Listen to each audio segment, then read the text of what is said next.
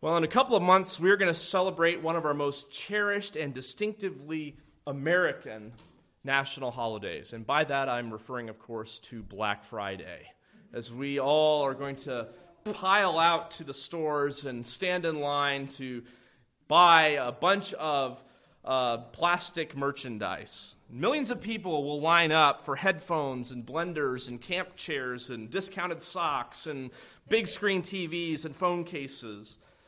In some cases, people will stand in line for hours in order to get their hands on the stuff they think they need. And of course, grown adults will fight like toddlers trying to get the last vacuum cleaner. And I really don't understand personally the lengths people will go to to get what they think they need. And, and, and they must think they need the stuff if they're going to go to such extreme lengths to get it. When Ashley and I were in college, there was a Sheetz gas station that opened up not far from uh, the college itself. And for the grand opening, at first, I think it was 20 or maybe 50 customers through the door would each get a $100 gas gift card, which that's pretty nice. I mean, I wouldn't mind having $100 in free gas. But the students went out, I can't remember if they went out the night before or just ridiculously early in the morning. But they stood in line for hour after hour. I don't think the store opened until like 9 a.m. And so they're out there in the cold, and the dark, standing in line waiting. And I can tell you this I was not among them. Again, uh, a free gas would be nice, but I'm not going to stand out there all night. People really think they must need this stuff to stand in line for hours. If that's the case, I think we really need to reevaluate what we think of as needs don't we? You know, there are many things which we might classify as needs, and rightfully so. For instance, I would stand in line for hours if it meant getting medical attention for one of my kids. There, there's places in the world where people will stand in line for hours just to get a small morsel of food. And those are certainly more needful than a big screen TV. But even then, some of our needs are greater than others. So let me ask the question this morning, and the one I want us to kind of contemplate together. What pressing needs do you have? Think about it. What is it that you need this morning? Is it a medical need of some kind? I need, I need this pain to go away. I need some kind of healing. Is it material? Is it something that you, you need to kind of get by? Maybe, uh, maybe things are tight, and a little extra cash would go a long way. Or is your need spiritual? I want to take a, a, moment and think about that. What is your greatest need this morning? And, and again, as you think about it, kind of catalog it in your mind. Think, well, what is it that if God gave me and answered my prayer this morning, what would I pray for? If, he, if God promised, I will give you one thing, what would you ask for? The truth is, some needs are very important and they warrant someone going to great lengths in our text this morning, we're going to find four friends who go to great lengths to help someone in need. And they don't just stand in line for hours, they actually cut in line. In Mark chapter 2, it's a very familiar story from the Gospels, the account of a paralytic lowered through the roof. And I found as I was studying the passage, it's kind of a difficult passage to preach because there's so much in here to talk about. I mean, we could have a whole sermon on the faith of these men. And Jesus even recognizes their faith in verse 5. We could talk about the unbelief of the Pharisees. We could focus on Jesus' response. We could even talk about the relationship of sin and sickness, which comes up in the passage. However, as I studied, this one truth kind of rose to the surface. Jesus is able to meet our true needs. Jesus is able to meet our true needs. And that word true is important because, like kids, we sometimes call things needs which are really wants, right? Christ, however, because he is God with us, is able to meet our truest needs. I'd like us to see it in the text, and I, I want to read through the whole passage together again as we get started. Let me start in verse 1 and, and let's walk through this. Again, he entered Capernaum after some days, and it was heard that he was in the house. Immediately, many gathered together so that there was no longer room to receive them, not even near the door. And he preached the word to them. Then they came to him, bringing a paralytic who was carried by four men. And when they could not come near him because of the crowd, they uncovered the roof where he was. So when they had broken through, they let down the bed on which the paralytic was lying. When Jesus saw their faith, he said to the paralytic, Son, your sins are forgiven you. And some of the scribes were sitting there reasoning in their hearts, Why does this man blaspheme like this? Who can forgive sins but God alone? Immediately, when Jesus perceived in his spirit they had reasoned thus within themselves, he said to them, Why do you reason about these things in your hearts? Which is easier, to say to the paralytic, Your sins are forgiven you, or to say, Arise, take up your bed, and walk? But that you may know the Son of Man has power on earth to forgive sins, he said to the paralytic, I say to you, Rise, take up your bed, and go to your house. Immediately he arose, took up the bed, and went out in the presence of them all, so that all were amazed and glorified God, saying, We never saw anything like this. What an incredible scene this is. So much to talk about, but I'd like to make a couple of observations with regard to uh, the idea that Jesus is able to meet our true needs. First one is this our needs are not always what they seem. Our needs are not always what they seem. In fact, I would dare say that quite often we misidentify our needs. Sometimes we call things that we want things that we need. And sometimes we classify as our greatest need something that is, in fact, not the most important. Fact is, our needs are not always what they seem. I'm sure you've had this experience where you've you felt like you needed something, and you, you probably at the, the time would have said, Yes, I need that. And maybe looking back on it, you say, You know what? I'm kind of glad I didn't get it. That really wasn't the thing that I needed most. Think, for example, of Paul in the New Testament. He talks about his thorn in the flesh, which, whatever that was, he, in his mind, needed it gone. In fact, so much so that he prays three times for the Lord to remove it. So, in Paul's mind, this thorn, I need it out of here. And yet, God knows that what Paul really needs is not the thorn gone, he needs grace to endure it. And that's what God gives. He doesn't meet what Paul thinks he needs, he gives him what he really needs grace to keep going.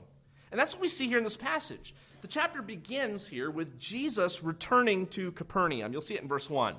Again, he entered Capernaum after some days. So, for some undisclosed period of time, Jesus is traveling through Galilee. He's preaching and teaching in the various villages. He's healing people. He's driving out demons and so forth. And then after some days, he comes back to Capernaum, which was his base of operations. This was command central for Jesus. And there he returns. Now, you might remember at the end of chapter 1, Jesus was having some problems. As his fame spread, more and more villages were off limits to him. Not because they didn't want him, but because the crowds would just swarm in. He can't go anywhere without massive throngs around him. So it says he entered Capernaum after some days. Now, it doesn't say it here exactly, but I kind of suspect Jesus might have sneaked back into Capernaum. For all these crowds are bustling around and everybody's wanting to know where Jesus is, he probably comes in, maybe even by cover of darkness, into Capernaum and returns to the house where he's staying there. But the secret doesn't stay secret for long. You notice at verse 1 and it was heard that he was in the house. So the gossip chain spreads through Capernaum, just like it does in most small towns, and word gets out Jesus is back. Now, you notice also it says he was in the house. The most reasonable explanation here is it's probably Peter's house. That's likely where Jesus was staying. And that's probably a good guess. Nevertheless, when Jesus gets back to Capernaum, he's mobbed. However, you'll notice what happens in verse 2. Immediately, many gathered together so that there was no longer room to receive them. This huge crowd forms. Everybody flocks to Peter's house. Everybody wants to see Jesus. And even though Peter's house was probably large enough to contain Christ and the 12 disciples, it's not large enough for the entire city of Capernaum. It's not large enough for everybody in the outlying areas. This huge crowd forms, and they force themselves, apparently, into Peter's house. Now, of course, Jesus does what he always does, right? Verse 2 He preached the word to them. So this crowd forms, they come in, and the Bible says here they, there was no room for them, not even near the door. So this is a packed house, standing room only. People are all there to see Jesus, shoulder to shoulder. I mean, if you're claustrophobic, you probably didn't want to show up to this event. They're in there like sardines. Even the doorways are filled. All of that, however, is background to the main story, which starts in verse 3. Then they came to him bringing a paralytic who was carried by four men. Now the drama starts. Four men are introduced here. Well, five, really, including the paralytic. And that's who I want to start with as we walk through this. Number one, there's a helpless man. It's one helpless man. Verse 3, he's referred to as a paralytic. He's being carried. Now, we know almost nothing about him where he came from, what his name was, how long he had been in this condition. What we do know is he's absolutely helpless. It, it, may be that he was actually a paraplegic in terms of he, he may not have had use of his arms or legs. If he had his arms, maybe he could have dragged himself to Jesus, but at this point, he needs to be carried. The only way this paralytic is going to find his way to Jesus is if somebody takes him there physically. We could say that he is probably a very needy person. If in fact he didn't have use of his arms, he literally could not even feed himself. Somebody would have to turn him over. Someone would have to feed him. Someone would have to take him to the bathroom. Someone would have to do virtually everything for him. And all of this at a time when, well, culture was just not that easy for someone with a disability. They didn't have you know, wheelchairs or automatic doors or things like that. And so it would have been very difficult. No doubt he felt himself to be a burden to others. Again, we don't know, even know how this happened. Perhaps it was a farming accident. Maybe it was a fall of some kind that had left him in this condition. Maybe it had even been years he had been like this. So I wanted to, to kind of think how did this man feel? What was sort of his frame of mind? I imagine there was probably some hopelessness. Now, many of you are, are familiar with the story of Joni Eareckson Tada, so I pulled out her autobiography, Joni, just to sort of get my head into this space here of what this man was experiencing and what it was like. Joni Eareckson Tada, of course, was injured in a diving accident where she broke her neck and was paralyzed from the neck down. And she describes her journey through, uh, through all the medical procedures and all that, but also her journey of faith in her autobiography. But at, at a dark moment, at a low point in her life, this is what she writes in her autobiography quote i desperately wanted to kill myself here i was trapped in this canvas cocoon. I couldn't move anything except my head. Physically i was little more than a corpse. I had no hope of ever walking again. I could never lead a normal life. I had absolutely no idea how i could find purpose or meaning in just existing day after day waking eating watching tv sleeping. Why on earth should a person be forced to live out such a dreary existence? How I prayed for some accident or miracle to kill me. The mental and spiritual anguish was unbearable, as unbearable as the physical torture. And maybe that's this paralytic. Maybe he was in that same frame of mind. Man, if I, if I just had the use of my arms, I would, I would take my own life. What, what kind of existence is this? And I imagine he probably went through that kind of despair. The paralytic lacked many things, but he did have one very valuable possession. He had good friends. So we see one helpless man. We also see four faithful friends in verse 3. They came to him, and he's carried by four men. Now, they had obviously heard, like everyone else, that Jesus was in town. They also knew that Christ had healed many people in very similar circumstances. Now, I don't know why they hadn't come to Jesus before. Maybe they had tried and been turned away. But there's no doubt this time they are determined to get their friend to Jesus. Likewise, we've also seen Jesus healing people in Capernaum already in Mark. Why, why wasn't he first in line? My guess is this man may have lived outside of Capernaum. These four guys may have carried this guy miles to get to Capernaum. Again, that's some dedication. Let me just say, these are the friends that you want to have. And these are the kind of friends you want to be. The kind who carry their friend to Jesus. They get there, but there's an obstacle. You notice that verse 4? When they got there, they could not come near him because of the crowd. So they get there, there's people everywhere, the, the place is packed.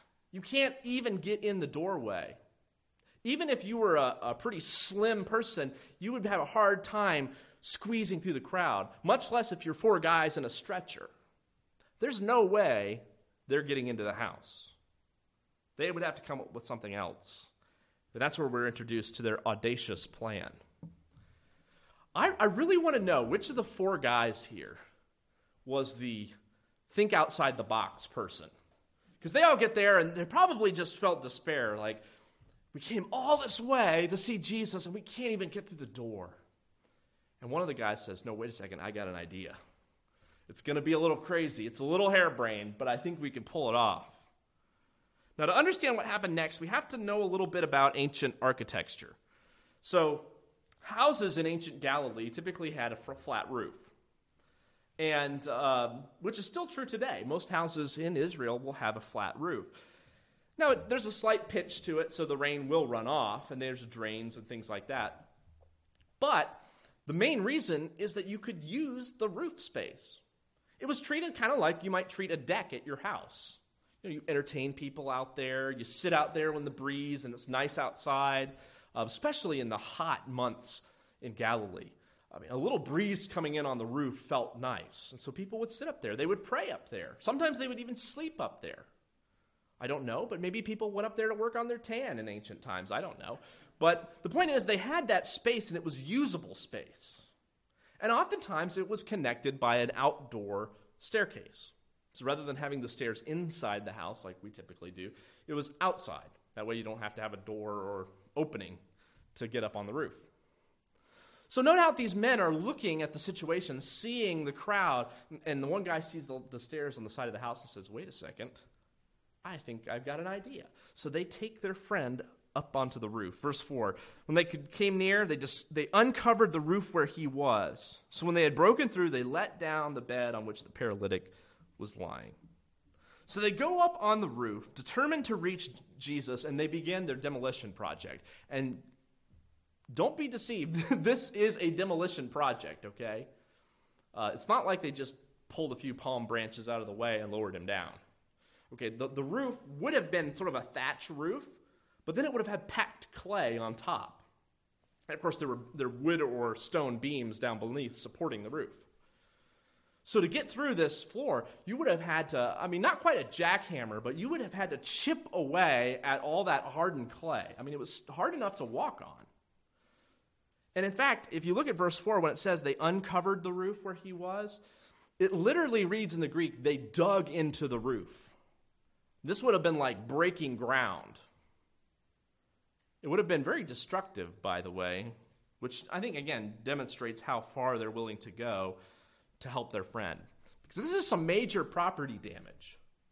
Number one, even today, you know, your roof on your house is one of the most, you know, single biggest expenses.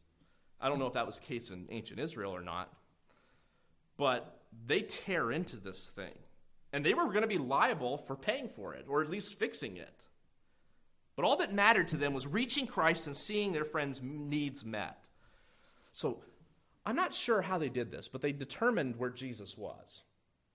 And again, uh, maybe, they put their ear to the, the roof and listened in, but it says they found where he was and they opened up the roof above him.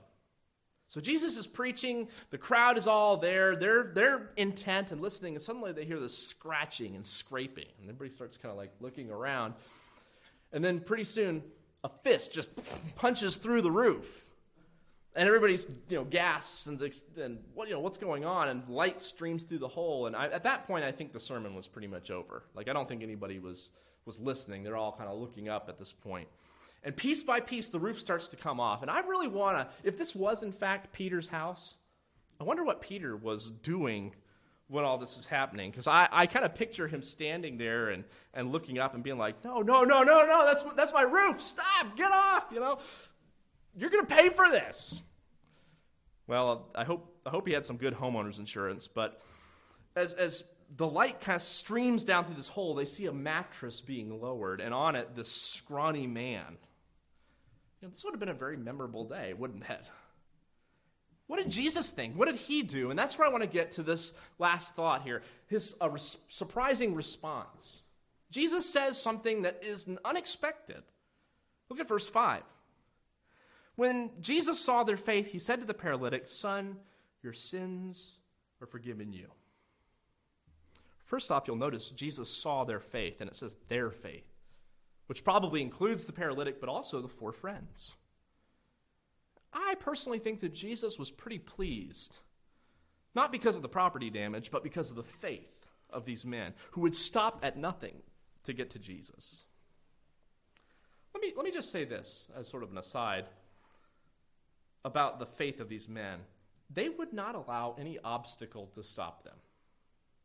You know, the doors packed, no problem. Let's check the window. Windows closed, let's get up on the roof.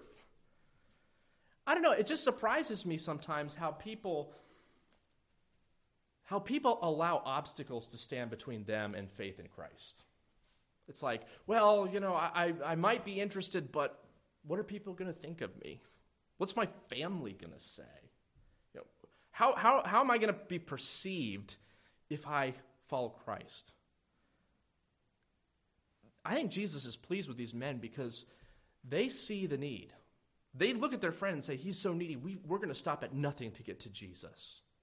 Maybe the problem with people who are looking at the obstacles is they're not really seeing Jesus as the, the supreme one who can meet their needs. Instead, they're thinking of, hmm, how, how is this going to make me look? How is this going to make me feel? How, what price is there going to be for me if I follow Jesus? Nevertheless, he sees their faith and he says something remarkable. He says, Son, your sins are forgiven. Now, if you're one of the men on the roof, you might be scratching your head a little bit. You say, I didn't carry this guy eight miles to Capernaum, tear a roof open and lower him down just to have Jesus say, Son, your sins are forgiven. You know, I, I was expecting a miracle here. Like, can't you see the man's legs don't work? Jesus, maybe you should try and do a healing here instead of just a, an absolution of sins. Mean, he's a paralytic. I mean, everybody in the room must have been thinking, this is a little odd. You know, son, your sins are forgiven you. He needs to be healed. And that's where I want to get back to our main thought here. Our needs are not what they seem, his needs weren't. The spiritual, unseen needs of a person are the central concern of Jesus. And to him, those needs are far greater than the physical needs. So here's a man who's a paralytic, paraplegic, whatever, whatever he was. And to everybody's uh, senses, he's a man who's in great need. He needs to be healed. Jesus says, no, he needs to be forgiven. This is one of those areas where we mis, misjudge our needs. Think, man, I, I need the Lord to fix this. I need the Lord to change this. I need the Lord to, you know, bring about these circumstances in my life. But if you've not been forgiven of your sins, if you are, as Jesus said, yet in your sins, what does it matter? Because your ultimate need is to be right with God. If you're not right with God, then what difference does it make? All of it. And so Jesus is able to see a person's real needs. You know, I, I kind of wonder what the paralytic thought of Jesus' words. Was he confused? Sins? What sins? What are you talking about? I half expect, and, and I, maybe I'm giving the guy the benefit of the doubt here. I half expect the paralytic, lying on his back with all this time to think, perhaps had been rehearsing in his mind, you know, what have I done? You know, and maybe maybe as he goes through all these bitter emotions and anger he's kind of come around to realizing, you know what? I am a sinner. Why would God ever love me? Why would God ever want me? And maybe for him to hear your sins are forgiven would have been the greatest blessing of all. Jesus knew that was what he really needed. Not just the healing, not just the, the physical aspect, but the spiritual forgiveness. Oscar Wilde once wrote In this world, there are two tragedies. One is not getting what you want, the other is getting what you want. You know, and so often that's true because we think we know what we need and we, we desperately want it. That's, that's what we're after. However, the tragedy is sometimes we miss out on what we really need. Often, what God is doing in our lives is spiritual. And who of us stops and thinks, man, my greatest need, and as, we, as even we thought this morning, as, as I asked you at the beginning, what's, what's your greatest need this morning? Who of us thought, I need to be free from sin? My greatest need is to love Christ more. My greatest need is to grow in the Lord. I think oftentimes we, we go back to the physical. I already mentioned Joni Eareckson Tada. If you ran into her today, I, gar- I almost guarantee if you asked her, she would tell you that God has met all her needs.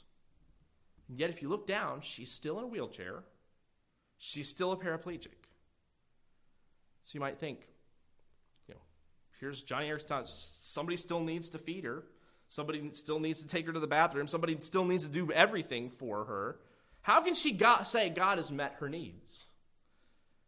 Well, she's been forgiven. Listen, listen to what she writes in the preface to her book. I have found that God knows my needs infinitely better than I know them. And He is utterly dependable no matter which direction our circumstances take us. And that's a great thought. And one that leads us right into the next point I want to make. Not only are our needs not always what they seem, Jesus is the only one who can meet our needs. Jesus is the only one who can meet our needs. When you think about that, that is an astounding claim, isn't it?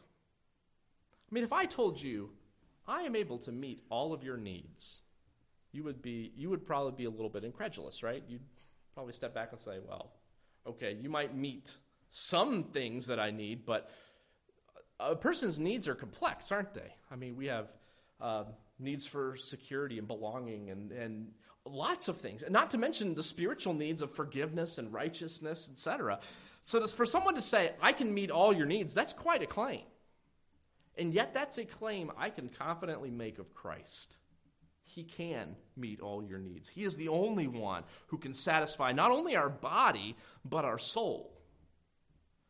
And that's really the claim made in Capernaum that day. He says, Son, your sins are forgiven you. And that was a statement which stirred up controversy. Let's look at it. Verse 5, he says, Your sins are forgiven. Verse 6, some of the scribes were sitting there, reasoning in their hearts, Why does this man blaspheme like this? Who can forgive sins but God alone? Right here, we see the beginning of religious conflict the beginning of religious conflict. Up to this point in Mark's gospel, Jesus' ministry has been met with enthusiasm and excitement. Crowds are flocking to him to be healed. People are amazed at his teaching. But here, for the first time, Mark introduces the religious conflict which would dog Jesus' steps for most of his ministry. In fact, the entire rest of Mark 2 is centered around these conflicts. So Jesus is in the synagogue, he makes this declaration, and the religious leaders protest. You notice the scribes in verse 6 are sitting there and they're not saying anything out loud, but they're reasoning in their hearts. As soon as Jesus says these words, they're sort of taken aback. And in their minds, they're thinking, this is blasphemy. This is blasphemy. I mean, this man is saying he can forgive sins. And the scribes are partially correct here. If a mere man comes along and says, I have the power to forgive someone's sins, and they're just a man, well, then they've claimed godhood. They are blaspheming. And so what they saw was a, a Galilean carpenter from Nazareth claiming to forgive sins. Now you might think, aren't we, aren't we all supposed to forgive sins? Like, what's, what's the big deal here about this? Well, yes, we can forgive sins if people sin against us, right? If somebody comes along and bumps into me or shoves me or whatever, and then later they come back and say, you know what, I was, I was kind of, I was kind of mean to you there. Will you forgive me? I can say, I forgive you because the offense was against me. Now imagine if they pushed you, and then I walked up and said, I forgive you for pushing them. You'd be like, Excuse me? You know, the, the offense wasn't against you.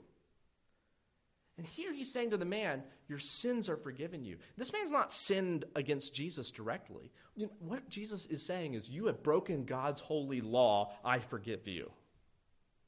The only person who has that right is God Himself because He's the offended party. It's His law that's broken. And Jesus is taking that position. You've broken God's law, you are forgiven. They got it, and I think the scribes are, are on the right track here, but they don't come to the right conclusion, do they? Because to them, Jesus is just a mere man. They're right when they say, Who can forgive sins but God alone? We have, however, not only the beginning of religious conflict, also the confirmation of Christ's power. Confirmation of Christ's power. Jesus could really forgive sins. He really can meet our deepest need. Look at how he responds, verse 8. Immediately, when Jesus perceived in his spirit that they reasoned thus within themselves, he said to them, Why do you reason about these things in your hearts? Which is easier, to say to the paralytic, Your sins are forgiven, or to say, Arise, take up your bed, and walk.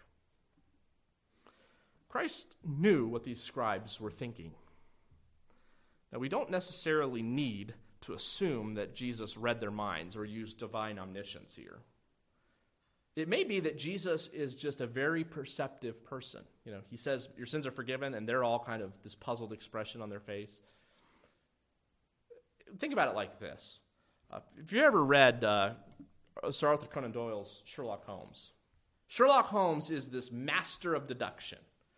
And it's almost like magic because somebody will walk into Sherlock Holmes' office and he'll, he'll tell them like an essay about themselves. And they're always stunned and amazed. You know, how did you know that about me? And, you know, he's like, well, you know, your shoes are scuffed on this side and your lapel is slightly, you know, uh, bent on this side and it tells me this. And it's the powers of deduction. It's almost magic the way he does it. And yet, when he finishes explaining, you can see how he, he put the pieces together. So it's very possible Jesus could have just put the pieces together. He had just said, I can forgive sins. The scribes are looking confused. He kind of knows where they're going. However, there seems to be more than just Jesus as Sherlock Holmes. There seems to be something divine here, even in the way, because it says he perceived in his spirit that they reasoned thus within themselves. So, to some degree, what, what we do know is that Jesus anticipates and he knows their complaint. And he says, Why do you reason about these things in your heart? The problem with Jesus' statement here, your sins are forgiven, is the fact that it is non falsifiable. Anybody can say, Your sins are forgiven. I mean, I can walk around just telling people, Your sins are forgiven, your sins are forgiven. And there's no way to really test that, is there? I mean, unless you could walk into heavenly courts and see the records of your sin being wiped away, who's to say whether a person's forgiven or not? And so they assume he's just saying it. And by the way, again, another little aside here a lot of the religions in the world are all non falsifiable. Do you know that? A lot of uh, world religions don't make claims that you can test like Buddha, for instance. You know, Buddha has a bunch of sayings that if you live by them, you know, they're wisdom sayings or whatever. And you can't really test any of them to prove them true or false necessarily. You can just accept them or not. Christianity is a little different, though, because it's falsifiable. It's the claim is based on the life, death, and resurrection of Jesus. If it didn't happen, if Jesus did not rise from the dead, then it's not true. There's actually a, a, level of historical reliability that has to be true. It has to have happened, or the gospel itself isn't true. And the same is true in this story, by the way. Because Jesus doesn't just leave it as sort of a, you know, he just walks around claiming people's sins are forgiven. He uses this brilliant greater to lesser argument. He uses it in verse 9. He says, Which is easier to say, Your sins are forgiven, or rise, take up your bed, and walk. Well, obviously, it's easier to say your sins are forgiven, right? Because you can just say it. But if I say to somebody, rise, take up your bed, and walk, doesn't matter how many times I say it, if they're paralyzed, they're not going to get up, right? So obviously, that's the harder of the two. So Jesus is basically saying, listen, if I can, if I can heal a man who is a paralytic, then you can trust me that I can forgive sins. So he proves it to them. He turns to the paralytic and says, Rise, take up your bed, go to your house. And what does the Bible say? Immediately. Immediately he arose. No lag time, no recovery period, no physical therapy. He just launches to his feet, and away he goes. And the people, it says, were amazed and glorified God, saying, We never saw anything like this. I bet they hadn't. But the more amazing thing in the story is the fact that it proves Jesus is the one who can forgive sins. Not, not just that he can give healing. Yes, he can. He can meet our needs for health if, if he chooses to. But oftentimes, God is really meeting our deepest needs, our greatest needs. And he's the only one who can. He's the one we must turn to, the only one who can forgive, who can heal, who can redeem and restore. He alone is able to meet our deepest needs.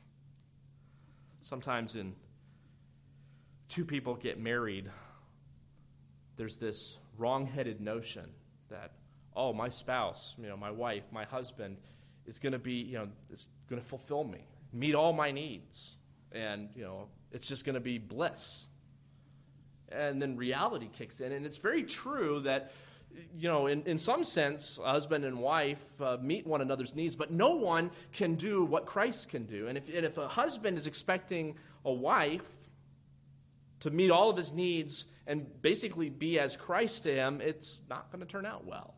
See, only Christ is able to meet all of our needs. Jesus said, I am the way, the truth, and the life. No one comes to the Father but by me. He's the only one that, that statement, I'm the way, the truth, and the life, in other words, everything you could need is in me.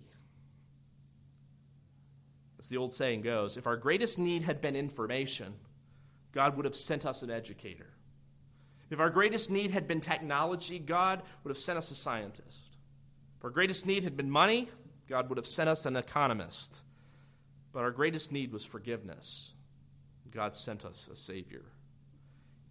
You see, the Lord meets all of our needs. And, and, yes, He can meet our needs physically. He sent manna in the wilderness to the children of Israel, He gave bread to the crowds, He gave healing to people who were sick.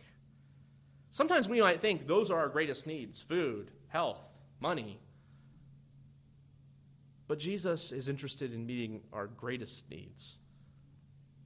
So I bring us back to it. The question I asked earlier what is it that you need? What is it that that if God could give it to you right now, you'd say, Yes, I want that. Is it physical healing? Maybe there's a relationship in your life that's been broken that needs to be restored. Maybe you just feel like you need a break from the hectic pace of life. Maybe you want people to respect or notice you more. That's what you feel like you need that. I dare say that many of our needs are not what they seem. Maybe I should ask this in a slightly different way. What would the Lord say is your biggest need? If God looked and said, Here's what you need, read. It's not that you need that thorn in the flesh taken away, it's that you need some more grace in your life. I bet if we ask that question, what does the Lord see as our biggest need? I almost I almost guarantee that it would be spiritual, not physical. What we need is forgiveness. What we need is righteousness. What we need is endurance and patience. What we need is love and hope and faith. I can say with absolute certainty no matter what other conditions are present in your life, if you've never come to the point where you have trusted in Christ, confessed your sin, and cast yourself on His mercy, your greatest need this morning is salvation. You need to be forgiven, you need to be right with God. Like the paralytic, you need your sins forgiven. You've broken God's law, and there's a price to pay, but in Christ, the debt of sin has been paid. upon the cross. And there's nothing left to do except receive the free gift. But if you've already have that confidence, if you've trusted in Christ and experienced God's forgiveness, well, what's your greatest need? It may not be what you think. It may not be what you think. The question might better be asked what does God want to do in me? What does God want to do in me?